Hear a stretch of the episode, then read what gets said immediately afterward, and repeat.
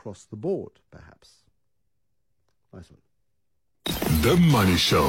The Markets. Siboniso Nxumalo, portfolio manager at the Old Mutual Investment Group. Did you drive up in a new car today? Uh, uh, I'm Not quite, Bruce. just checking because the market's had such a good day, a nearly 2,000 point turnaround. Yes. Uh, what was the catalyst for it? Because everything, everywhere today was flying like, um, like nothing else. Yes, Bruce. So we've got to start last week. Last week we saw some high inflation numbers from the US, uh, and the market didn't like that. And then the market then started coming down. But now, with inflation persistently high, then that means central banks, the Fed, is going to raise interest rates. If they raise interest rates, there's going to be a lag, which means that's going to impact company earnings and slow down growth. That's the purpose of raising interest rates.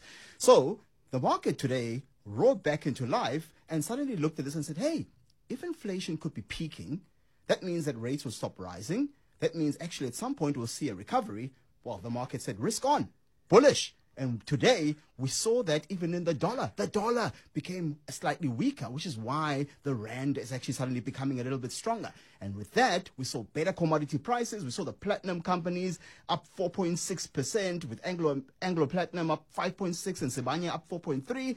And we even saw Naspers Prosus; they were up 3.8 and 3.4 different to what Tencent. Tencent was down about 80 basis points. And so it's a strong performance.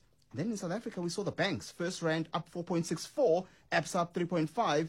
My employer, Old Mutual, which has been underperforming in the market, was up 5%. So that's been a good day, Bruce. Uh, It wasn't a new car, though. No, it wasn't a new car kind of day, but sure, there was this huge surge. And I love the way you apply logic to illogical markets. It's a very brave, it's a very brave thing that you've done there. Um, um, one, one looks at the United Kingdom and the massive U-turn there, and I wonder just how much of a role that played. The adults back in charge of the economy in the United Kingdom. Liz Truss's uh, reform agenda completely discredited and thrown out the window by the new Chancellor Jeremy Hunt, who replaced Kwasi Kwarteng, got fired on Friday. Things are moving fast. Things are, Bruce. I mean, I think the market, uh, we've got politicians in the world who aspire to populist opinions.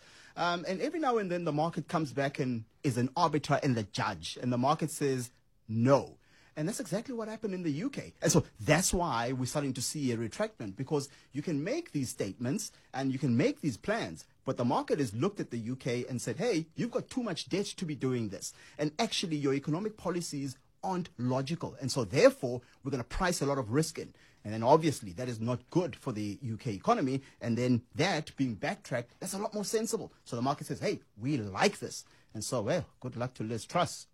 Uh, yeah, and then have a look at Murray and Roberts. I mean, they built some of our greatest infrastructure, of course, and we chatted a little bit earlier uh, this afternoon, and uh, that uh, this evening, I beg your pardon, to uh, our analyst tonight, and that uh, was Makwe Masilela at uh, Makwe Fund Managers, and he says, yeah, Murray and Roberts actually is the smartest of the bunch. They've done the right things in terms of diversifying risk and offshoring their business and getting um, getting their business on track in a different way. They're getting screwed over by their clients, not their fault cut them some slack. Would you agree? Oh, I'm not sure about that, Bruce. Because if you think about it, what is Murray and Roberts? Murray and Roberts is an engineering company. So, engineering company, they go out in the market and they've gone globally and they've bid on some projects.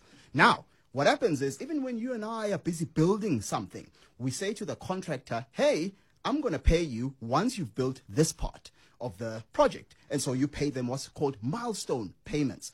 Now, what's happened with Murray and Roberts, they build obviously projects in the billions. What's happened in this particular instance is that they've said, hey, there are these supply chains. We can't get the parts in order to be able to build what we need to build in order to get paid for it. The clients are saying, hey, you signed a contract with me, an agreement that you said you would build this thing on this time and then I'd pay you. So their customers are not paying them, they're not completing the work, and yet they've still got the expenses. And so, Bruce, this is a bit of a problem, especially when you have this thing called debt. If we look at their balance sheet as at uh, June, that was their year end, they had about 3 billion rand in debt, and in theory, a billion rand in net debt. So after their cash, the market cap today was 1.8 billion rand. And so all of a sudden, that debt, the market is telling you something that these guys need a rights issue. Why the balance sheet can't support the business. And so that's where the issue is. Now, Man Roberts was opened at 14 Rand in, the, in January this year. It's closed at 4 Rand today.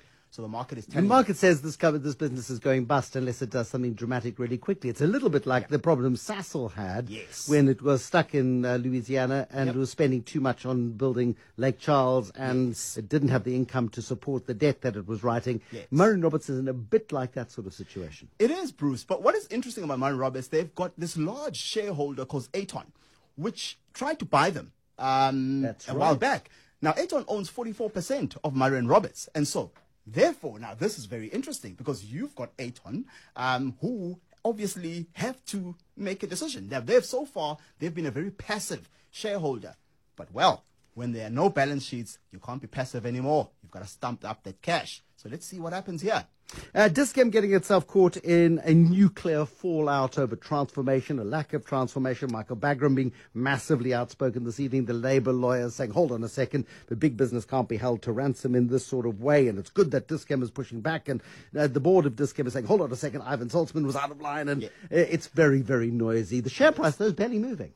Well, Bruce, I mean, I, I think this is the thing about markets. Markets discount the future. So markets look at the future, say of this game, and they say, over the next 10, 20, 30 years, how much cash are you going to make? We're going to bring it back to today and ascertain a value.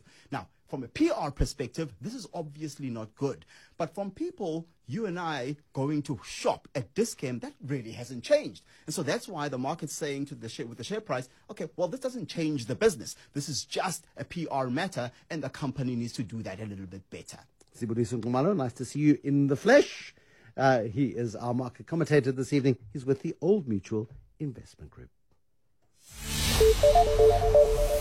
At half past six, this Eyewitness News brought to you by Khaliq's. Visit